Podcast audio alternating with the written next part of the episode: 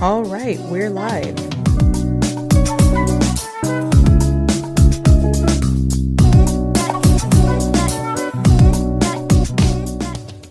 Welcome back to Talk with Army. I'm your co-host Delilah, And I'm your co host, Daisy.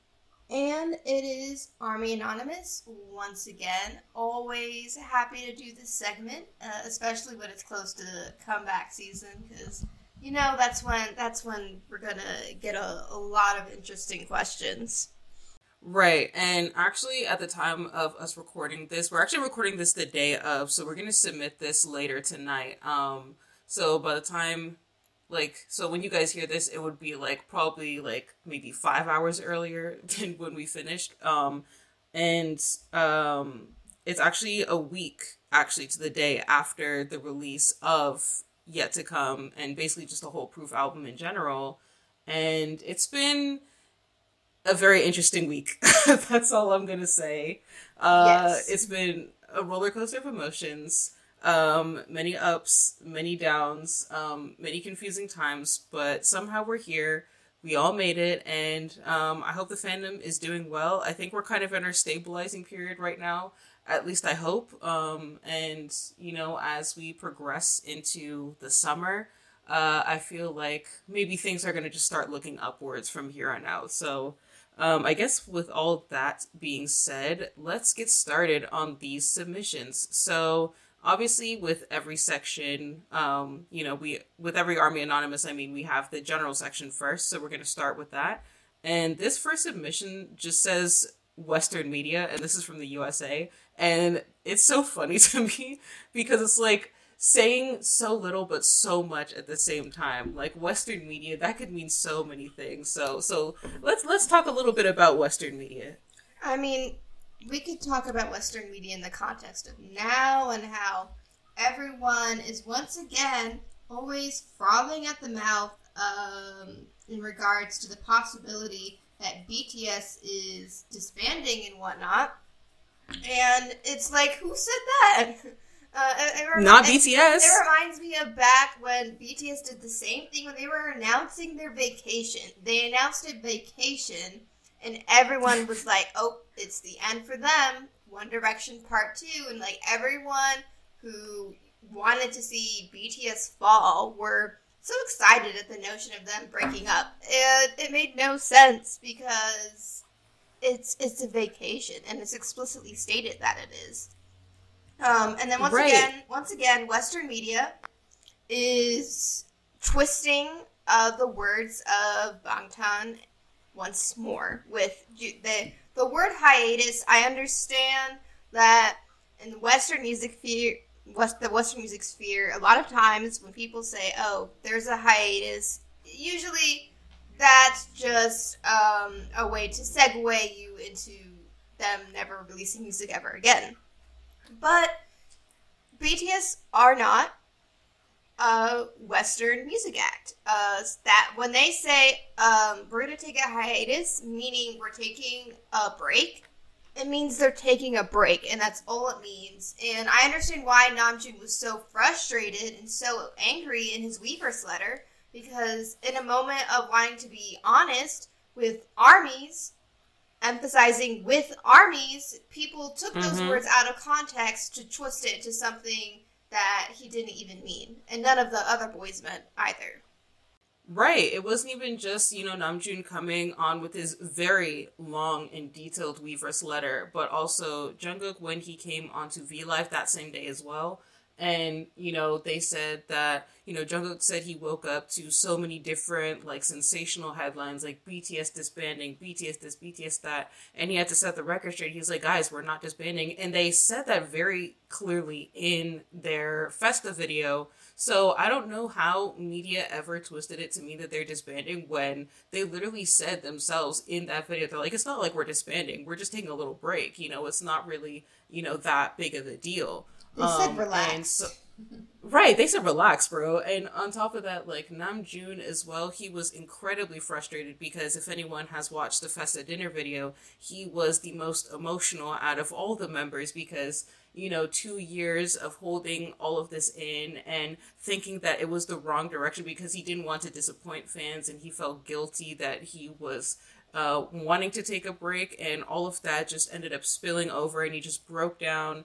Um, you know, it, to see him so honest and so vulnerable and still people are twisting his words i totally understand why he is just absolutely done. And like he said he said that this video was for armies and for armies only. That's why they didn't put it in some formal big hit statement or anything like that. They wanted us to tell them like they wanted to tell us what was going on by themselves and that's what they did and so, you know, this whole thing, especially with Western media, is really frustrating. And honestly, like, F One Direction forever setting that precedent for every boy group to come after them that a hiatus just immediately means disbandment because that's just not true. Right. And, you know, for people to just always assume that oh because a group a group is going on a break that means that they're done. It means that they're tired of each other that they're going solo that they never liked each other. It's honestly just so annoying to me. And you know somebody had said it before on twitter that it's so frustrating that like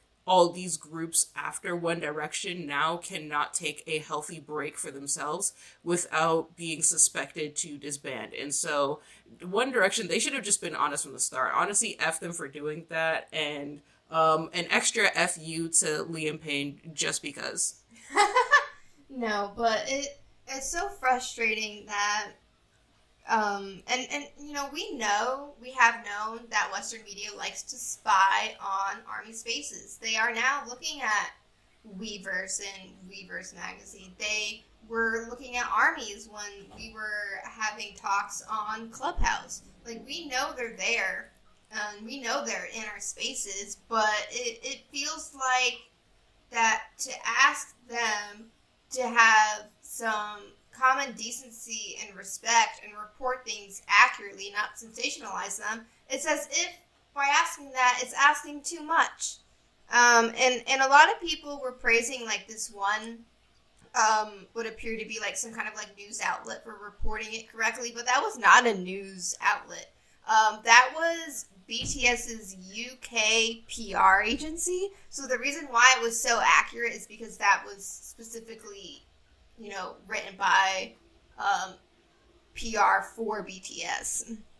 Yeah, I know which one you're talking about. It's Dawbell. Um, and they had released a thread um, explaining what exactly was going to be going on, and it was the most accurate I've ever seen it. Uh, I've ever seen the announcement be portrayed, and the fact that the only reason why it's accurate is because it was their UK PR team and not because any journalist um, from any country decided to have any type of journalistic integrity.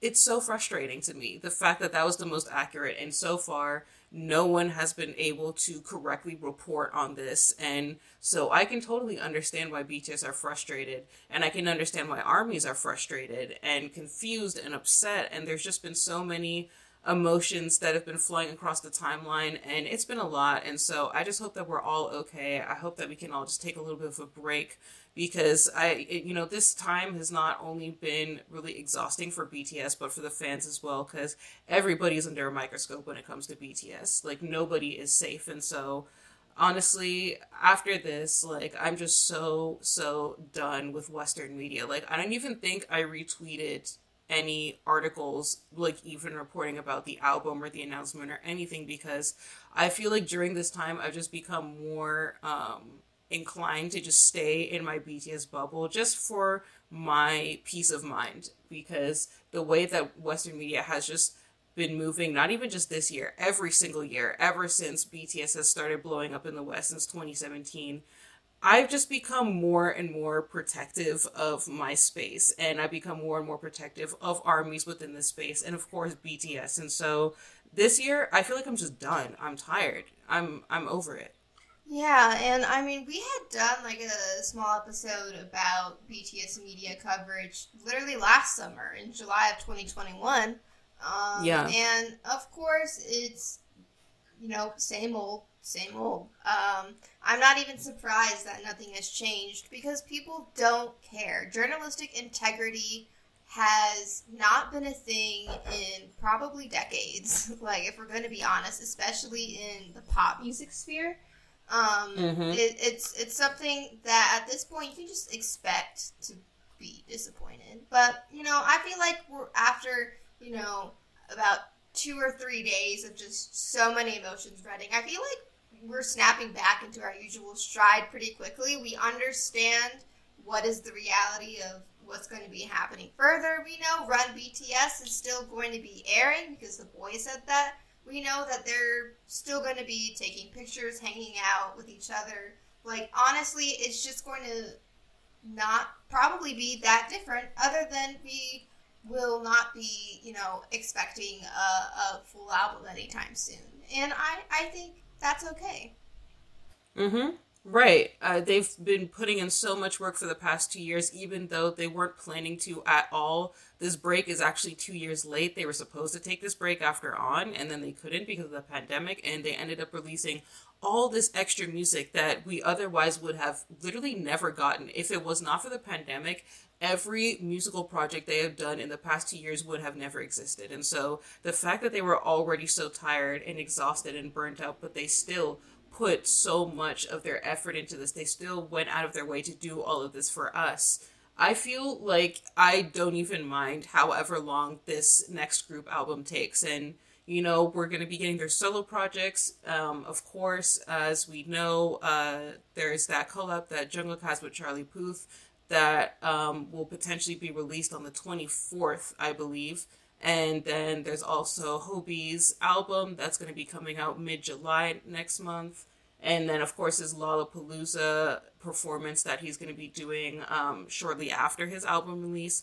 So there's a lot on the horizon for us, even though it may feel like they're taking a pause. They're kind of not really. I mean, they're still doing stuff. It's just not anything group related for the time being. And then later on, you know, when they've had, you know, a bunch of time to explore by themselves and do all this uh, experimentation and work on their music individually, we're going to get them back. But I mean, I feel like now we've kind of understood that. We just needed time to process the news. And so at the moment, all we need to do is just focus on BTS, focus on armies, and not worry about what Western media is doing, or any media for that matter, because media, honestly, especially when it comes to covering uh, the music industry, it's the same wherever you go. It really does not matter. So, uh, yeah, I mean, I, all I'm gonna say is let's just focus on being the best that we can and focus on supporting BTS. Uh, I know that the first tracking week has just ended. So hopefully our hard work has put has gotten us some results. I'm really hoping for that number one on Billboard, one Hot 100 and Billboard 200. I'm hoping, fingers crossed. Right. So, with that, we'll move on to the next submission. This one says, I'm just wondering why their skin in the Festa pictures looked so light. Was it an intentional move on the editor's part or a consequence of some picture enhancer thing? I have no experience whatsoever of editing pictures, so I want to Nell's opinion before I go accusing their photographers of whitewashing. This is from the USA. I mean, it's probably, yeah, it, it is whitewashing, but the thing is, when things like whitewashing are so ingrained in a culture, it it's almost, it's like intentional and unintentional simultaneously. Like they're they're not yeah. thinking of doing it as they're doing it. It's just it's just how it works, I guess. Yeah, I guess it's just normalized to the point where it's almost done subconsciously, where like people just do it without thinking these days.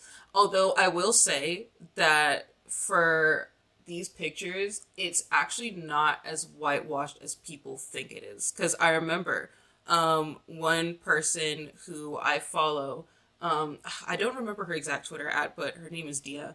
And um, she was talking about um, the whole whitewashing issue because, you know, the way that people were trying to combat that and like trying to post like unwhitewashed versions of the pictures, um, their solution was basically just turning the exposure all the way back down which is basically photoshopping their their pictures equally as much as the whitewashing. So that actually didn't help.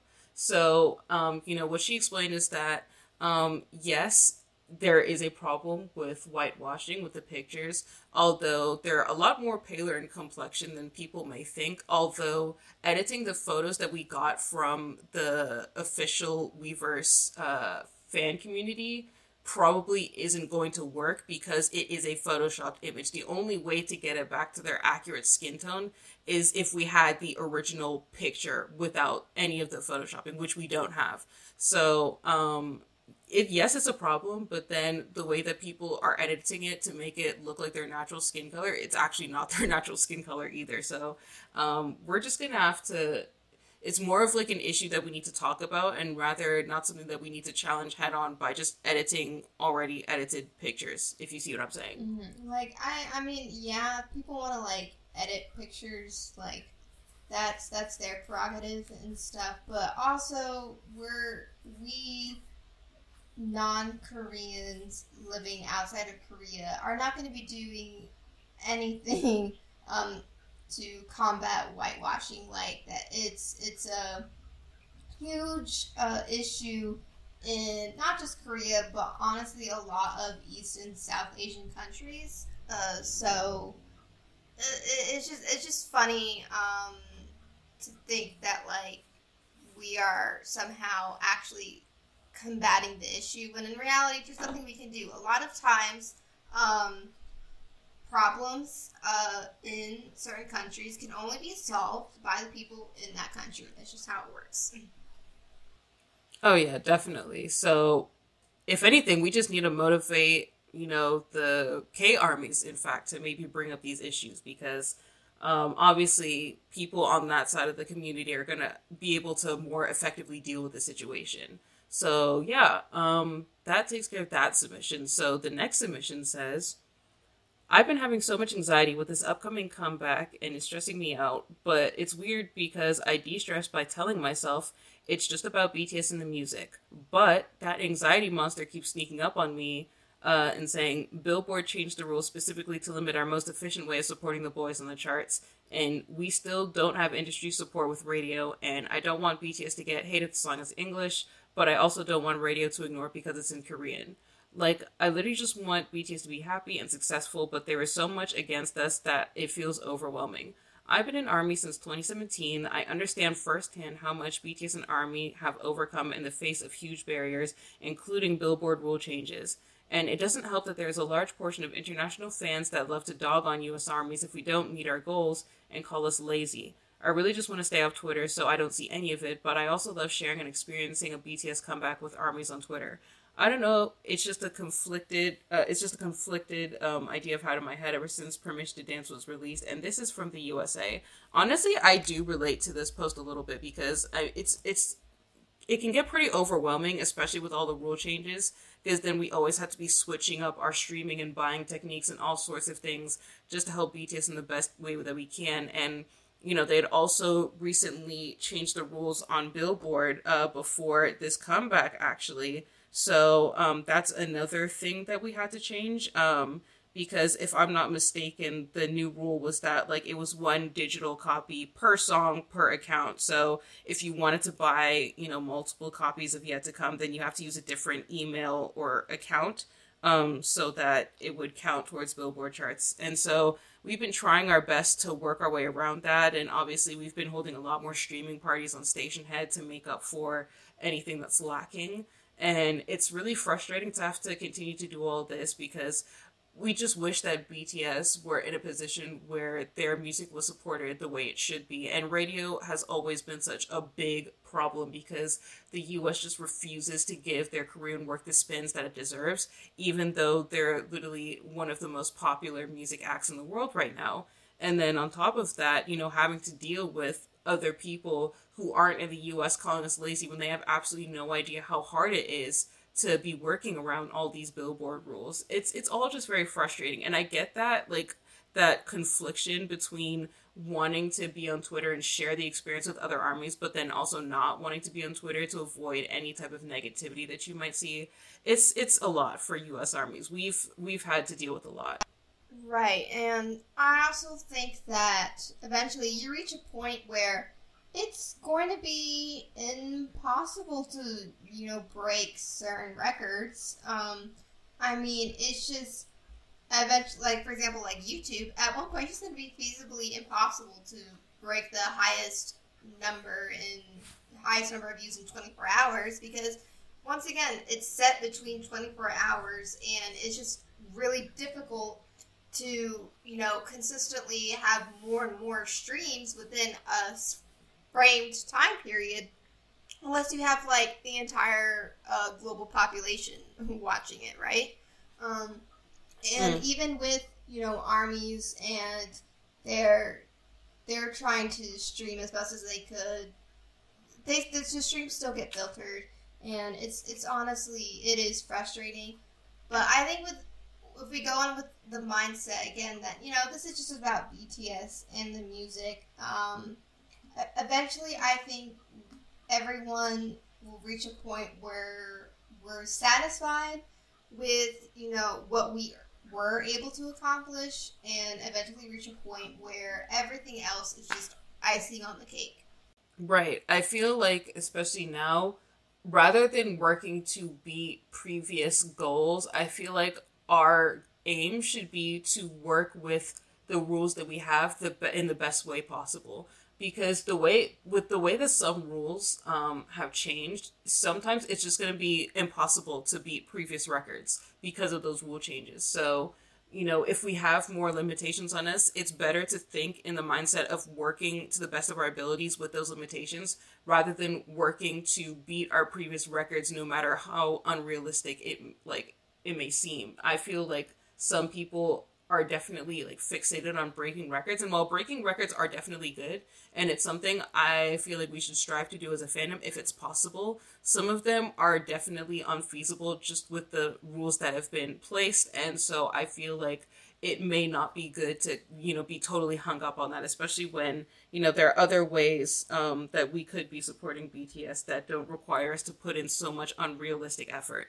And so I feel like we just need to learn how to pick our battles um, with these upcoming comebacks and figure out a way how to best support BTS. And, you know, for you, you know, in terms of like the confliction that you feel, um, if you still want to be on Twitter and share this experience with other armies, then what I would suggest you do is actually make a list of mutuals who you trust aren't going to be spreading negativity and then only um, scroll through that timeline while you're on Twitter so that you don't have to see any type of outside negativity. You can just worry about sharing this moment with any of your Twitter mutuals um, or friends. Actually, if you have a group chat of armies as well, that would be good. Um, or if you're not in one, you should try and look for one um, to be added into and invest in that because, you know, that's how, like we said, you know, you guys know this, but that's how Delilah and I met. And so, um, being in a group chat of armies and we're all friends and we can always talk about things regarding the comeback there without having to look for um, outside stimulation from people who we may not be mutuals with.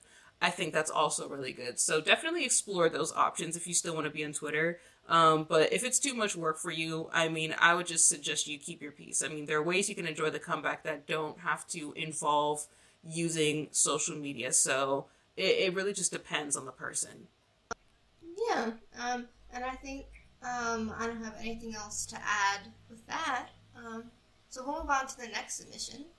This one says, What are your thoughts on the K pop bullying scandals? Do you think it's worth it to potentially ruin an idol's career? I believe that victims deserve justice and that the guilty must face consequences regardless of the situation. But I'd like to hear your thoughts on this because I've seen it happen a lot recently, such as Soojin leaving (G)I-DLE or the latest Kim Garam of LE SSERAFIM case. Although I know that most cases are circum- circumstantial, I believe it is an important topic to discuss seeing it happen in K-pop groups nowadays. Please forgive me if my English is poor or my question is unclear. Love the podcast from India.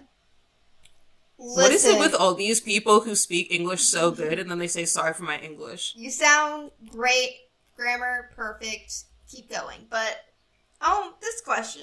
Okay, I don't want to get too into it because me and Daisy are actually going to speak a little bit about the Kim Garam situation in another episode.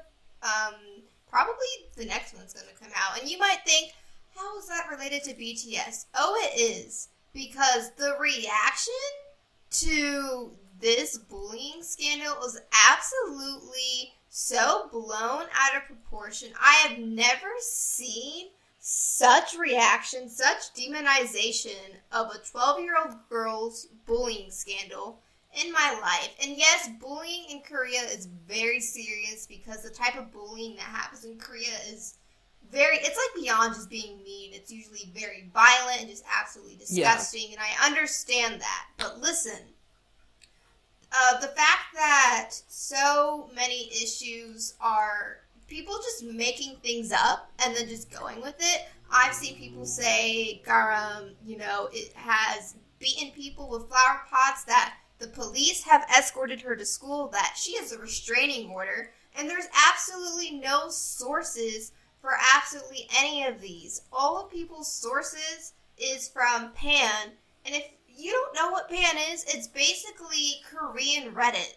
It's just some user makes a post, and then other people comment on the post, and then there's upvotes and like downvotes. It's literally Korean Reddit, and um, I, I and it's just so obvious that people saying that like she's you know the worst thing in the K-pop industry and um, and then using the fact that Hybe is defending her and using that as then projecting it onto BTS, saying, "Oh, well, you know, if Hybe is defending her, what else are they hiding, you know, from BTS?" Because it's just unrealistic that BTS doesn't have a scandal. Like people want BTS to be bad people so bad, and it's absolutely sickening. I know, like this whole thing of people trying to link it to BTS is actually the main reason why we wanted to make this into an episode because it's not even just like this instance, but a lot of instances where BTS will be completely unrelated to an incident in K-pop and yet they're still being linked to it somehow. And it's mainly because that at the moment BTS are the face of K-pop. They're the face of um, a lot of things involving Korea, and so because of that, people will add them to discourse whether they're actually involved within it or not and that's the most frustrating thing because like you have all these people who are supposed to be focusing on a case of bullying between these two girls but then they're talking about oh if they're defending her imagine bts or oh it's crazy how you guys are have an anti-bullying campaign but then you're defending this bullying it's like no that was an exclusively bts thing that they partnered with for unicef and the way that people are twisting their unicef campaign simply just to trash uh Kim Garam or to trash Hybe is just so gross because that's the like the only time I ever see K-pop fans bring up anything that BTS have done philanthropically is for fan wars. You will never see these people donate to the cause. You will never see these people spread awareness for that cause. But when it comes to fan wars, they're all up on it, and that's what pisses me off. And, you know, I feel like we're going to get into it in that episode, but it's going to require a lot of research because obviously, in the case of this bullying issue, there's been like a lot of information going around, a lot of misinformation. So we want to make sure that we have all of our sources straight before we get to that. But in terms of these bullying scandals, um, especially if like I I did see like tweets where it was like, oh, if it turns out that like Garam was innocent, I still think that she should leave the group because she's already caused enough damage. And I'm like, the people who caused damage were y'all exactly. who believed misinformation without question. And somehow you're blaming this 16 year old girl for all of the reactions that you people have put out. That just seems very, very ridiculous to me. And it seems like everyone is just avoiding responsibility Right. for their own reactions. And so I think that it's just a really interesting topic that we're going to be able to dive into. So I'll hold off on most of my thoughts, but yeah, that's that's basically a, a sneak peek into our thoughts on this. Yeah, just know that, um, first of all, when it comes to the Garam situation, it's being legally debated right now. The courts are taking care of it. Um, and basically, both parties are saying that the same document that um, the girl that's accusing Garam, the document she has that is like the bullying report incident, um, Hybe is also saying that same document also um, coincides with the story that Hybe and Garam released. And considering that the whole document has not been released, we've only seen like half of the front page of it. We we really don't know um, what the that document states until it's probably going to be read in court or something. So honestly, we genuinely, you know, don't know what the outcome is going to be because one piece of evidence is being used by both parties to um, say Say two completely different things. yeah, say to say two completely different things. Um, although I do know that you know people say that oh she's guilty because the Ministry of Education confirmed the document, and it's like no, the Ministry of Education all they said was yes, this document is real, um, and like basically confirmed its authenticity. But Hybe has already said the document is also real, so I feel like that added nothing to the situation. I feel like not only is K-pop fans blowing this out of proportion, I feel like Korean media is also using this as a way to, you know, finally catch Hybe in like some ridiculous scandal too. Yeah, but we'll we'll talk about that in that episode. So for now, we'll move on to a different uh, submission. And so this next submission says, "Hi, your episode on idol rappers was really interesting and informative. As someone who's never really consumed rap and hip hop before discovering BTS, I can immediately see why the rap line were so good. They were all interesting. Their raps didn't feel forced, they suited the song, and their flow was always engaging. I like the rap line. It's like the rap line are singing with spoken word, if that makes sense. Now, whenever I listen to K pop, I can tell when the raps feel out of place or when they're more speaking than rapping. Anyway, looking forward to more episodes, and this is from the UK. Yeah, that idol rap episode, uh, didn't we actually like take a look at like the number of listens it had the other day? And it was quite a lot. Um, we didn't really realize how popular that episode would end up being. If anything, when we first dropped that episode, we thought it was going to be like super controversial. We thought that oh, this yeah. was going to be like our canceled era. We thought that like this is the end of Talk with Army. But then people actually ended up really liking that episode. So we're glad. And we, we're glad that it was informative and interesting for you. Um, and in terms of like, uh, you know, hip hop and rap and other K-pop groups, obviously there are, you know, specific cases where I will say that the rapping in other groups is okay. I'm fine with it, you know. Um, although for a lot of these groups, um, obviously we've talked about a little bit in that episode for those who haven't listened, that a lot of these groups will have a rapper not because the people who are the quote unquote rap line are actually good at what they do, but more so to appeal to uh, international audiences because the whole thing about K-pop is that it's a cultural export, and so in order for them to export this culture of theirs, they want to make it appealing to the people they are exporting it to. They want to appeal to these demographics of people and so that's why they have so many like there's not there's barely any groups i can think of that actually don't have a rapper in it because it's just become such a normalized thing in K-pop to for every group to just have a rapper in it for the sake of having a rapper and not because the people who are the rappers are actually good at rapping. And we talked about how Yoongi had even mentioned it in um, BTS's song "We're Bulletproof Part 2 where he said that so many people are signed to companies and are forced to rap simply just because they can't sing. And this was way back in 2013. He was spitting that heat nine years ago, Min Yoongi for the win, period. Mm-hmm. But at the same time, it really does speak truth to a lot of these groups. And, you know, that's why when I first became an army and, you know, people were recommending other groups to me, I would genuinely go and check them out. But it was always the rapping that put me off. Like I would be listening to a song and I'd be like, yo, this this song is pretty good. And then here comes the obligatory beat switch and rap verse, and then suddenly the whole thing just just completely falls apart. And I feel like that is such a massive problem within the industry and they like i feel like k-pop just really needs to let go of the gorilla grip that rapping has on that industry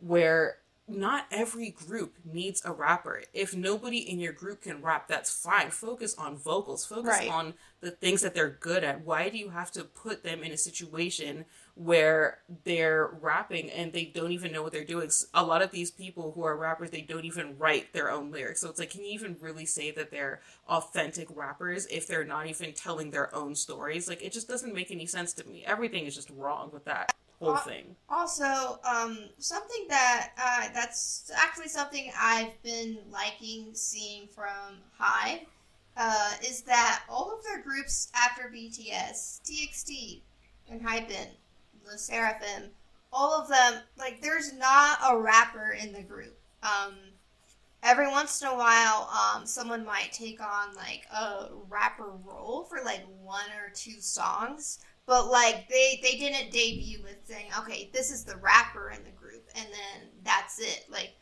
they're they're basically an all vocal group, and every once in a while, if it fits the song's vibe, they might rap a bit.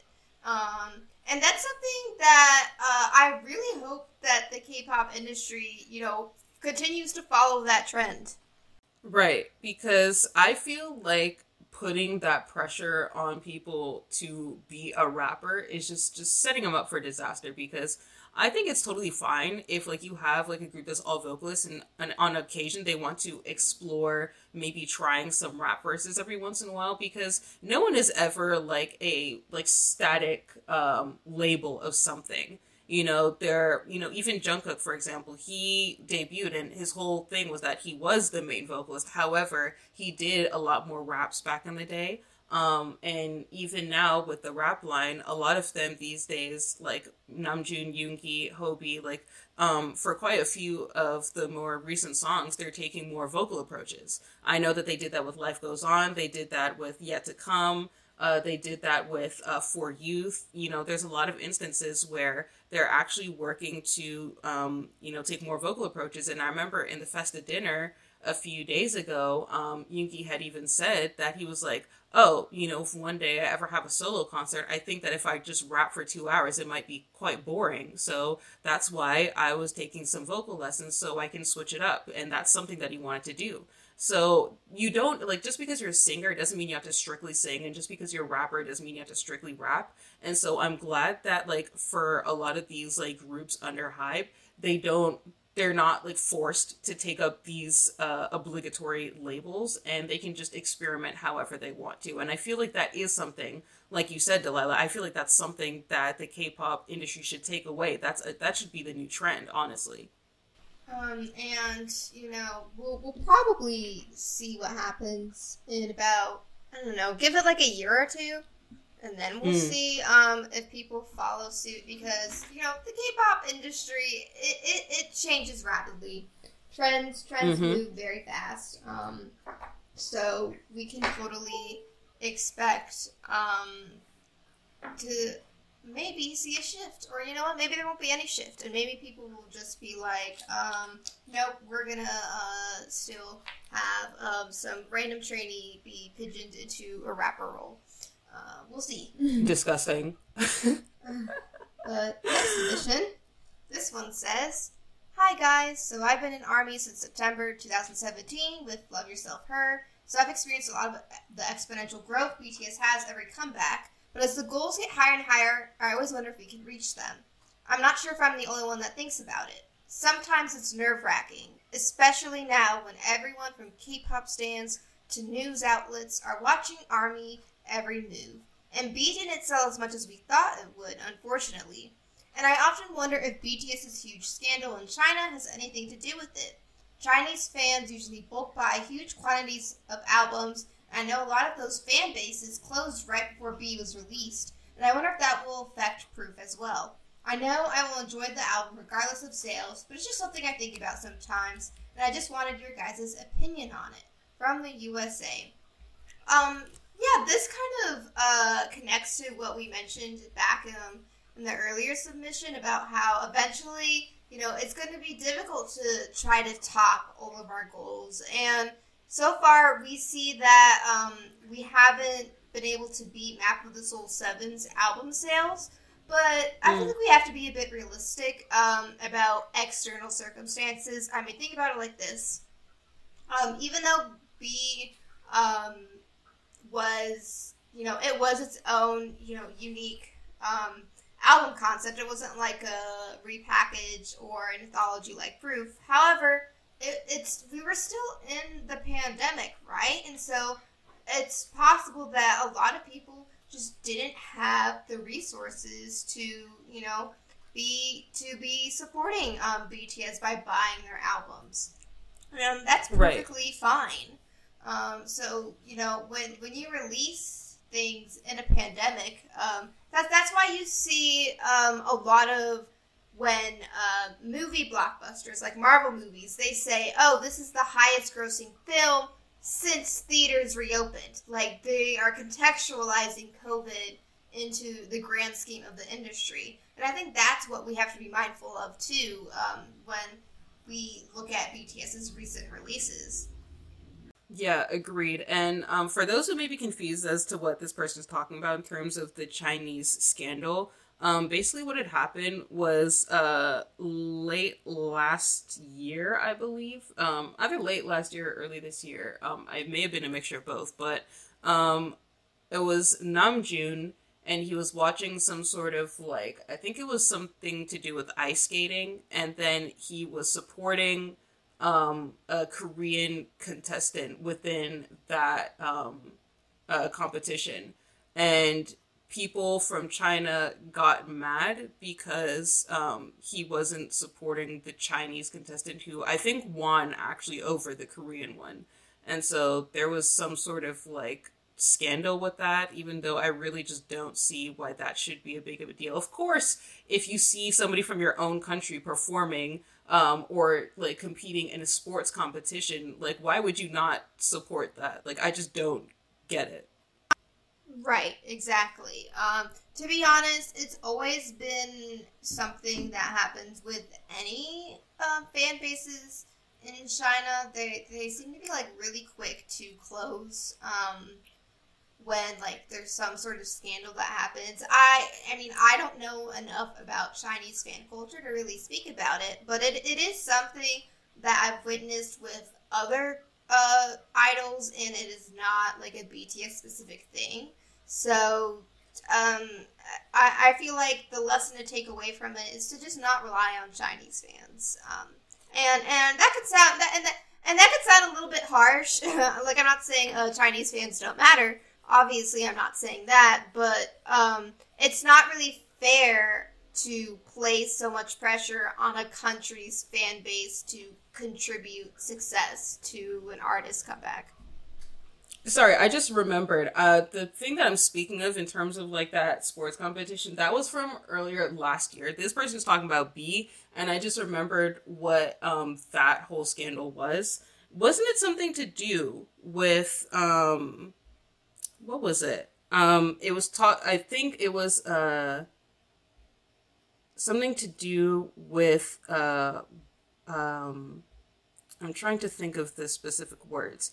Um I think it was that maybe uh Num it was either Namjoon or BTS or somebody and they were acknowledging like Koreans who had um uh fought in was it the war or something? I don't know. It was some sort of military thing.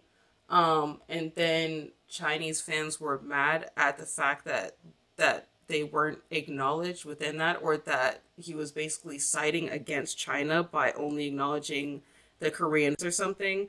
Um, I don't know the full context of the situation, but that caused like a massive uproar, and so I'm oh, not sure. If- I think I know what you're talking about. It was something about like um, Korean war comments because I think um, Namjoon was talking. Um, so basically, he was talking about how South Korea has like this shared history of pain. Um, ah, yes. With the U.S. Um, because of the conflict back in the fifties, um, when the two countries, you know, they were they were allied, and a, a, a lot of Chinese social media users, um, they they were very angry because they felt excluded in that because you know Beijing had been um, um, had been a, a, part of that war, um, and it just it created a big mess. I mean, there were um, BTS advertisements in China that were like being removed from social media. Um, a lot of fan sites closed. Um, people felt like if you're going to take money from Chinese fans, you have to be considerate of Chinese feelings. To be honest, it like I I don't. It, it was clearly not at all an intention to be exclusionary of Chinese fans. It was just in the context of what he was speaking. It was about Korea and the U.S. Um, and a lot of people just did not. Um, they they just felt hurt by that. And once again, I don't understand or I don't have knowledge of you know Chinese social media and Chinese culture, so I, I I don't know whether or not um, how the reaction if it was warranted or not, but um, that that happened, um, and so we we we we haven't really had support of Chinese um, fan not not fans they don't call them fan sites Chinese bars that's what they're called um, we haven't Mm. really had um, those since then um, but Yeah. but honestly if you didn't know about it um, then like don't worry about it like it, it, it, it you, you don't need to think about it too much if this is your first time hearing about it Yeah, so it was like a mixture of that, and then obviously like the thing that happened like last year when Namjoon was supporting that Korean. Um, it may have been um, I forgot the name of the sport. I don't think it was just regular ice skating. I forgot the name of the sport, but it was something to do with ice sports. Um, so it was a combination of like those two things that have kind of like been seen as controversies in China, or at the very least, the first one definitely was. The second one may have just been a bunch of bitter netizens online. I'm not sure because, like Delilah said, Chinese social media is something that we're not really privy to because they use different social media to us. Because in China, for all who don't know, things like Facebook, Twitter, Instagram, they don't have any of that. All of that is blocked when you go over there. Even Google, you go over to China and you try and open Google, it doesn't work. Um, I know because I was there once in 2016. None of my social media was working, none of my browsers were working, and the only time they did work was when we were in a hotel that happened to use VPN. So we were able to access it in that hotel, but just like nowhere else, wherever you connected to internet. So I don't really know the type of magnitude that the reactions were just because we don't really have access to their social media. And so it's kind of difficult to like be navigating something like Weibo from the international side. And so I never really got like the full context of the situation because I feel like in terms of like uh, social media or just like things going on in other countries, we get more about Korean news than we do about like Chinese news. So um, I don't know too much about that. All I just know is that that happened and it just wasn't good, and a lot of Chinese bars closed, and so I just think to kind of bring this back to like the main point of the submission. Um, like we said in the previous submission, we just have to now work with the limitations that we have, and we have to be realistic with our goals. I don't think that we should just always be in the frame of mind to just constantly be looking to beat our old records when we know that some of those records are just not really feasible for us to beat at the moment. So, yeah, um, that is that submission. So the next submission says, There's been talk about BTS coming to India, and I am so happy and, ex- and excited about it. Desmies deserve this, and we've waited long, but my concern is overbearing Bollywood celebs and xenophobic folks making BTS's experience with us garbage. I wish we could do a project like Purple Ribbon, send a perspective list of big hits so they can blacklist celebs and Purple Ribbon security for BTS. And this is from India. Yeah, um, I am like honestly like like I feel so bad for like people because you know BTS was gonna go to like so many different places for the Map of the Soul tour, and um, we learned that India, um, I believe Mumbai in particular, was one of those places that they were going to go to on tour. So there are a lot of people who lost out on um, BTS coming to their city. I know, you know, for us in the DMV area in America, we lost BTS coming to Washington D.C. for their concert. Um, and I had a ticket to FedEx Field that eventually got canceled because of uh, COVID and everything. So it's a shame. And then in terms of like, um, you know, xenophobic folks in India, like in the Bollywood uh, scene, I feel bad that, you know, there may be people who might not make them feel welcome. Um, but in terms of Purple Ribbon Project, obviously as armies, we can't do that because that would mean that we would have to be aware of BTS's flight schedules, and that's just not something that Big Hit approve of. So maybe if their actual security team wanted to do that, that would be cool. Um, but also sending a perspective list would actually be a good way to start to blacklist celebrities and all that kind of stuff because you know navigating a new country and then having to maybe go on interviews um, in different places in that country may be a new experience for them so having a little bit of a cheat sheet to figure their way around might be nice And um, you know, if you're worried about you know BTS experience being garbage because of you know the xenophobia they might face or hate from local celebrities, I mean, we had that issue in the U.S. too, right? Um, I know the U.S. didn't have you know the same problems as like Indian armies were having with you know um, with people um, targeting armies, you know, on the streets and stuff like that.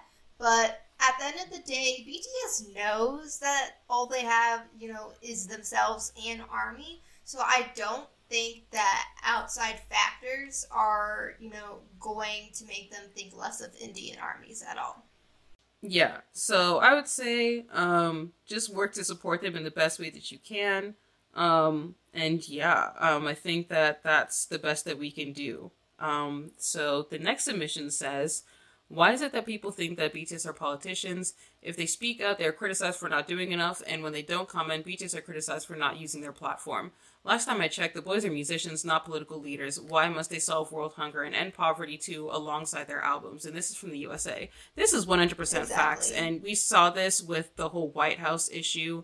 And I had pointed this out um, earlier about how it's so weird how when it came to things like for example black lives matter that like everybody was like where is bts but then when it comes to bts addressing anti-asian hate they're like oh bts are the wrong people to address this oh uh, it should be only for Asian Americans, even though the topic was just broad anti Asian hate and diversity and inclusion and all that kind of stuff. And so it just made no sense to me the way that people want BTS to speak on pretty much every single issue that this world is facing, except for the ones that directly impact them. And so that's when, you know, putting all that into context, that's when I realized just how two faced people are and how much they love to have double standards for BTS, the way that they love to move the goalpost. I mean, we've been new to be honest, but like this really exacerbated it, like the whole White House issue. And so that's why I just do not really pay much attention to um, so many people outside of the fandom who are saying, "Oh, BTS needs to speak. BTS needs to speak on this," and like I feel like at this point, like it's just all such performative stuff that I feel like once you get off of Twitter, like these types of people don't exist that much. Right. Like once you actually interact with people in real life, you're not gonna deal with these problems.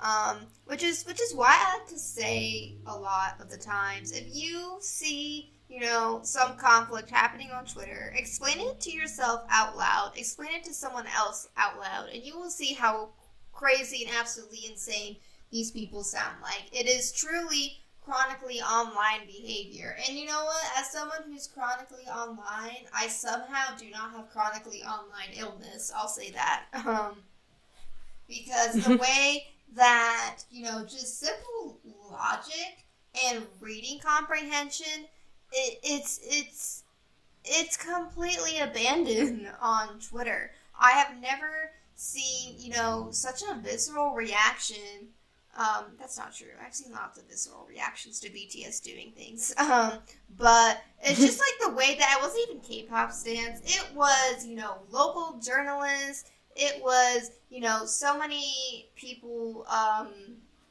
that just coming, just coming out of the woodwork uh, to, you know, put in their own two cents about, you know, BTS doing a little speech at the White House. And then when BTS did the speech, everyone was silent.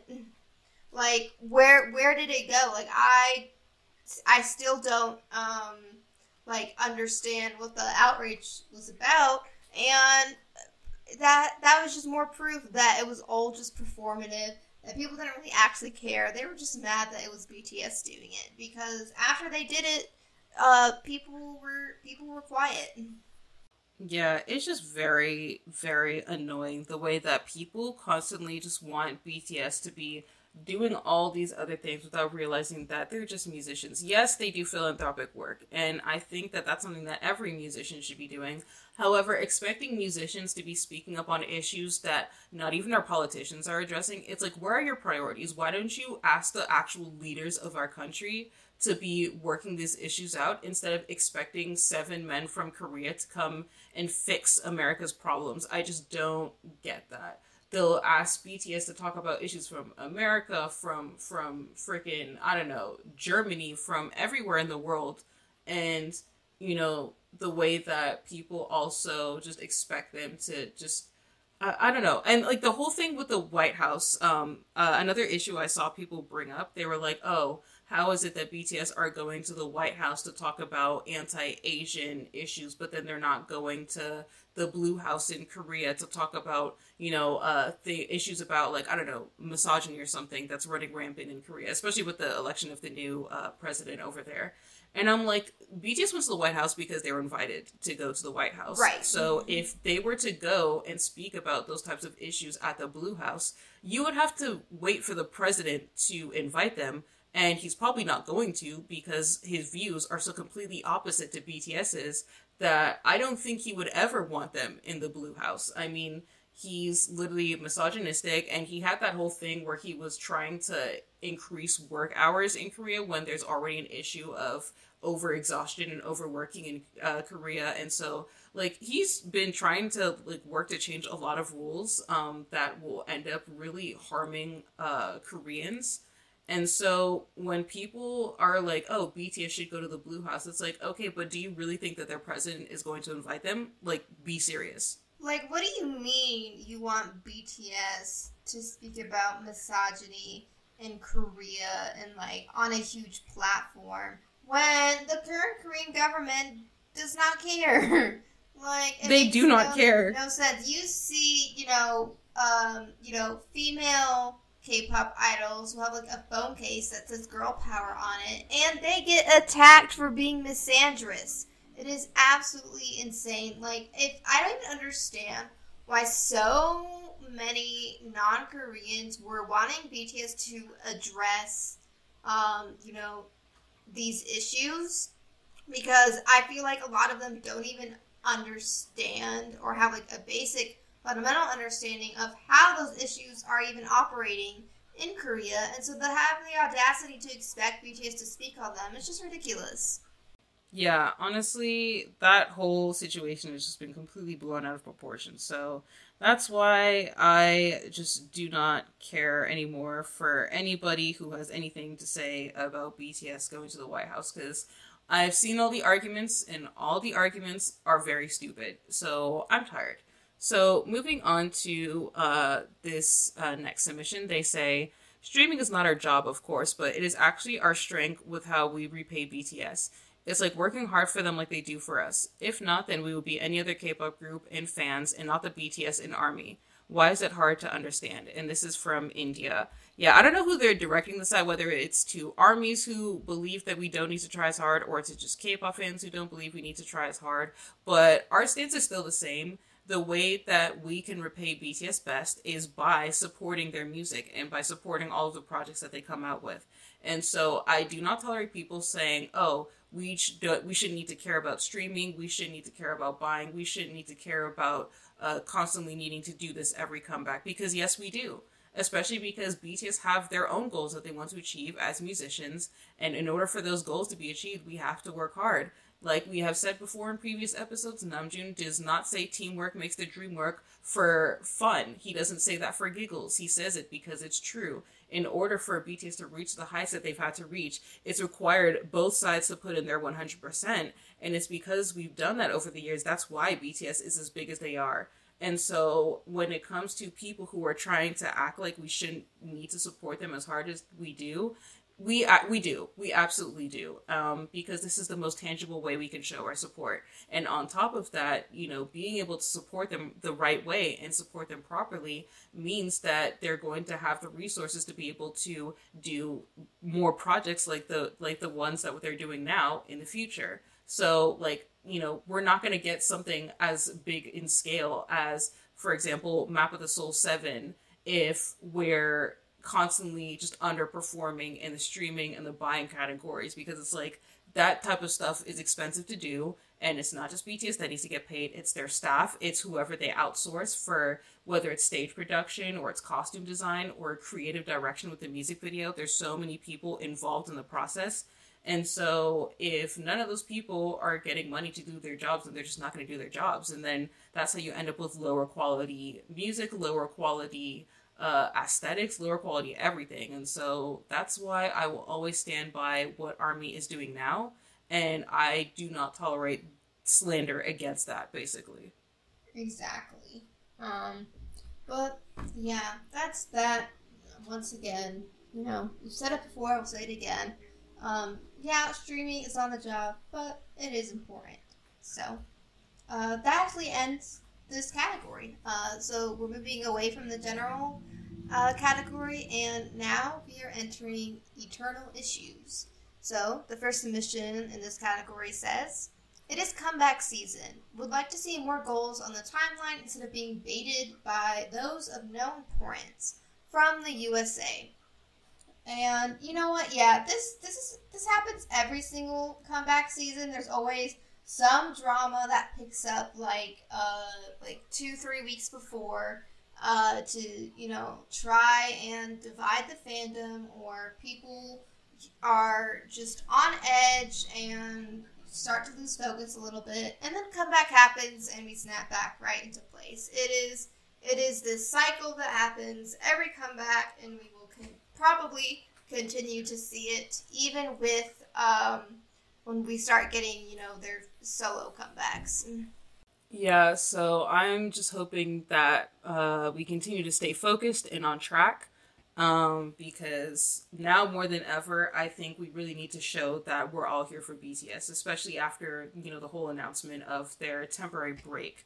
So um, I would like it if we just continue to stay within our little purple bubble and continue to just spread positivity and good vibes and good discussions. We don't need to be distracted by anything else because those things they don't matter. What matters right now is how we support the boys and you know how we support their music and honestly that's all there is to it so the next submission says it makes me so sad when some armies feel obligated to know everything about every group under HYBE because they're a fan of bts i feel like it's okay to be genuinely interested in the company's activities and other artists but some fans are pressured into knowing what's going on with xyz group by jobless clout chasers and it's sad to see armies don't need to care about anyone except bts and we shouldn't be shamed for it Love your podcast, by the way. Heart emoji from the USA. First of all, thank you very much. And second of all, when it comes to um, HYBE groups, I really do not push myself to know about what all those other groups are doing because it's not in my job description. I'm an army, and my dis- and my job description is to think about BTS and support BTS and everything like that. Obviously, with Delilah, your situation is different because you stand TXT and you know you pay attention to a couple of other groups as well. But even then, like for the groups that you don't really stand fully under HYBE, like you shouldn't be expected to know everything about them either. Um, I feel like you know just because um, you know Big Hit um, has been solely promoting BTS for like the longest time up until 2019 that like armies were always just aware of what the company was doing because pretty much everything that the company did revolved around BTS. But now that um, there is HYBE, the birth of HYBE, and then HYBE uh, becoming the parent company, and you have all of these groups under HYBE now, maybe some armies still feel like um, they need to keep up with what's going on when I don't think that that is necessary. I don't think that needs to be the case. Um, just because you know we have new groups under HYBE doesn't mean we need to know everybody's like next move. Um, if you want to learn more about other groups, go ahead, but it's definitely not a necessity, especially if you're just an army. You do not need, yeah, if you're an army, that means you're a fan of BTS. You do not need to care about what TXT is doing, what ENHYPEN is doing, what LE SSERAFIM is doing, what um, 17 is doing, what Fromis 9 is doing, you know. Um, they're, they're, you know, and then also HYBE, you know, their Japanese label um, is about to get ready to debut a, a Japanese group. Like, you do not have to care about any of this. Um, and I think it's really weird that um, people, uh, you know what? Actually, I just thought of something. Okay, so it's weird that people expect that, right? But at the same mm. time, uh, there's this weird um, hypocrisy where I will see um, people complain that, you know, oh, armies need to you know, they need to be nicer to other groups. They need to support other groups. But if, you know, someone who's an army also likes TXT, it's like, oh, you're a company stan. Oh, you know, you you, yeah. you you just you know, you're just supporting them because of their connection to BTS. Um, which isn't fair, and blah blah blah blah blah.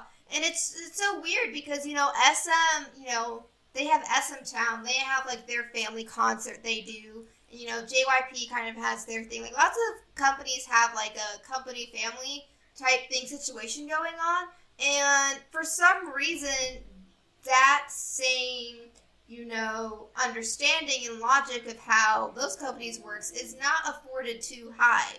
It's it. There is a combination of oh, you only like HYBE groups. Um, you know, you you're you know you're basically what's wrong with you know the K-pop industry because you don't want to see anyone else succeed. But also at the same time, if you don't support you know other groups in HYBE, then it's like, oh, you're you know you're just a toxic army, and it's it's it's weird because why are these two ideas uh, existing simultaneously? Yeah, and like to touch on like the whole family concept that you were just uh, saying about how when armies maybe um, show appreciation or support for other groups under HYBE, then suddenly like they're a company stand, and that's wrong or if we do as much as even compliment anything regarding HYBE or Big Hit, then we're bootlicking and stuff like that. When at the same time, like literally as we record this today, it is actually Lee Soo-man's birthday. And for all who don't know who Lee Soo-man is, he's actually the founder of SM Entertainment, which has groups like EXO, NCT, Red Velvet, etc., etc. under them. And they were the first K-pop company to ever be founded, I believe in 1995 and so a lot of people consider Lee Soo-man to be the one of the pioneers of the K-pop industry. Um, and so what like a lot of a lot of people, you know, do see him as that, but at the same time, I have said this before and I still stand on this, like I still share this stance. A lot of what Lee Soo-man has done with K-pop has really perpetuated the negative stereotypes of what people find wrong with K-pop. Like a lot of what he has done, or like a lot of the negative stereotypes people have of K-pop, have pretty much stemmed from SM Entertainment and Lee Soo-man. And I've said this before, and for some reason got jumped by SM stands for saying this. And even though I asked them to give me evidence to disprove my theory, none of them ever actually responded to me. So that was annoying. Um, but it's true, you know, when it comes to things in terms of idol management specifically, the way that companies are run, the expectations placed on idols, um, you know, the whole slave contract thing and everything in between, all of that stemmed from Lee Soo-man. In fact, the reason why contracts are only seven years um, these days, the, the only reason why contracts are seven years long is because of Lee Soo-man, because back in the earlier days of K-pop, his company was doing straight up 13 year contracts with idols and they were like that's way too long. And so of course so many idols had filed lawsuits against sm entertainment and because of that they now made a rule for k-pop companies that they were not allowed to sign idols for a contract that was longer than seven years. And so things like that like you really just goes to show you that he is responsible for a lot of that. And yet so many people praise him and hail him as the as the father of K-pop and so many people celebrate the things that he does and the fact that you have all of these uh, K-pop fans who are celebrating Lee Soo-man's birthday despite all that he's done, despite all of the instances of him mistreating idols. Like if you go on his Wikipedia page right now, there's literally a specific section that's just all the lawsuits filed against his company. It's that bad. And yet people do not get the same flack for doing that for SM the way that armies get flack for doing that for HYBE or Big Hit. And so I just think that that's such a big hypocrisy. And I'm not saying that I want to celebrate Bang PD's birthday every year. I don't even know when his birthday is. I don't is. know what his birthday is either. Right. The fact that armies don't even do this for like Bang PD, but somehow we're the company stands, we're the bootlickers, like it just makes no sense to me. And so that type of narration, like that type of uh, narrative just really annoys me because it's like the way that K-pop stands do everything that armies do and more for the CEOs of their faves companies. It's just ridiculous. I, I'm just, I just can't believe Lee Soo-man is so narcissistic. Like he really thought it would be cute to make a little birthday post um, for himself uh, just like you know they do for idols. And it's like you are you are not an idol. Sit, go back to your office, you know, with your briefcase and your little glasses, and and and and file some taxes or something. Whatever CEOs do, okay? Like this is I I I'm glad that um, his post was being roasted because who who do you think you are? Right, talking about some hashtag happy Lee Soo-man day. Man, shut up. I hope for your birthday you get found by the by Interpol again, bro. Cause I'm sick and tired of this man just running free, doing all of this stuff to idols and you know just completely screwing them over. Meanwhile, he's got so much dirt on him that ha- that goes back for decades, honestly. And, you know, for those who may not understand what I'm talking about when I say I hope he gets found by Interpol, it's because back in 2005, he was actually on Interpol's wanted list because he had allegedly embezzled 1 million US dollars. But we'll, we'll get into that another time. For now, let's move on to the next submission, which is actually our last submission for this episode. And so this submission says, Hello. This post doesn't have anything to do with BTS, but how we conduct ourselves as a fandom. Armies come from all over the world, and we know that every country has its own issues. I just ask that some of us be a bit more sensitive when speaking on these issues, especially if you don't live in the country that's experiencing them. Foreign armies commenting under my post saying that Americans need to do dot dot dot is not only an obvious statement, but puts the responsibility for reform onto American citizens instead of the actual elected officials. I also ask that people refrain from saying that their country doesn't have America's issues. It feels like they're trying to flex on a hurting community. I love our fandom and how supportive we are of one another, but sometimes less is more. Give your thoughts and prayers and keep it pushing. It's been a sad week, and listening to y'all's podcast has made it more bearable. Uh, has been made it more bearable. I love you guys. Heart emoji from the USA. And um, I'm not sure when exactly this um, submission was put into our form, but I'm going to assume that the whole sad week that they're referring to is about the shooting in Texas. And for those who may not know what that's about, basically there was a school shooting in Texas a couple of weeks ago um, where an 18 year old came in with a semi automatic uh, rifle and they had uh, shot up a classroom full of elementary school kids. And uh, it was 19 kids who died, and I believe two teachers. And it was a really horrific incident. It was one of the deadliest shootings in Texas history and one of the most deadly shootings in American history. Uh, it's right up there with Columbine and Sandy Hook. Um, it's it was a really really massive tragedy, and so um, a lot of times when these school shooting incidents happen, sometimes a lot of people like to talk about how oh you know, thank goodness our country isn't like that, or our country doesn't experience these problems. And while I do understand that there are definitely um, things that we should, we we would like to take away from other countries, like uh, governments, the way that they um, have their own laws about gun control. I just feel like the way that some people word it can just come off as incredibly insensitive because, like, we get it, your country isn't like that, but at the same time, this is really like not the time to say that, especially because we have a whole community of people who is just hurting and we don't really need to be kind of quote unquote rubbing in people's faces that like your country isn't like that. It's just kind of in- insensitive. And so if you don't live in that country, all you need to be doing is just sending your condolences and sending your support. That's all you need to do. We don't ask for anybody's outside opinions because it's really just not welcome. So, um, for anybody who may have been guilty of doing that, um, we suggest that you just kind of dial it back next time and make sure that if you see somebody who's going through something difficult in their own country, just send your thoughts and prayers. That's all they need, honestly. Um, the support and the love from other people within any given community is what is needed best at that time. And so um, I'm sure it wasn't everybody. Obviously, it never is everybody. But for those select few people, it definitely does pay to just be a little bit more respectful and sensitive of the situation. Um, yeah, you know, with, you know, how I think another thing to also keep in mind is, you know, um, these, you know, elected officials, they might not see your tweets, um, and they might not care about what you know the gun policy in I don't know Sweden is, but um, see, just just mentioning random countries. um, but you know, your USA mutuals will see that. Um, they and and they will get the uh, impression that you are being apathetic uh, toward a situation that they have no control over.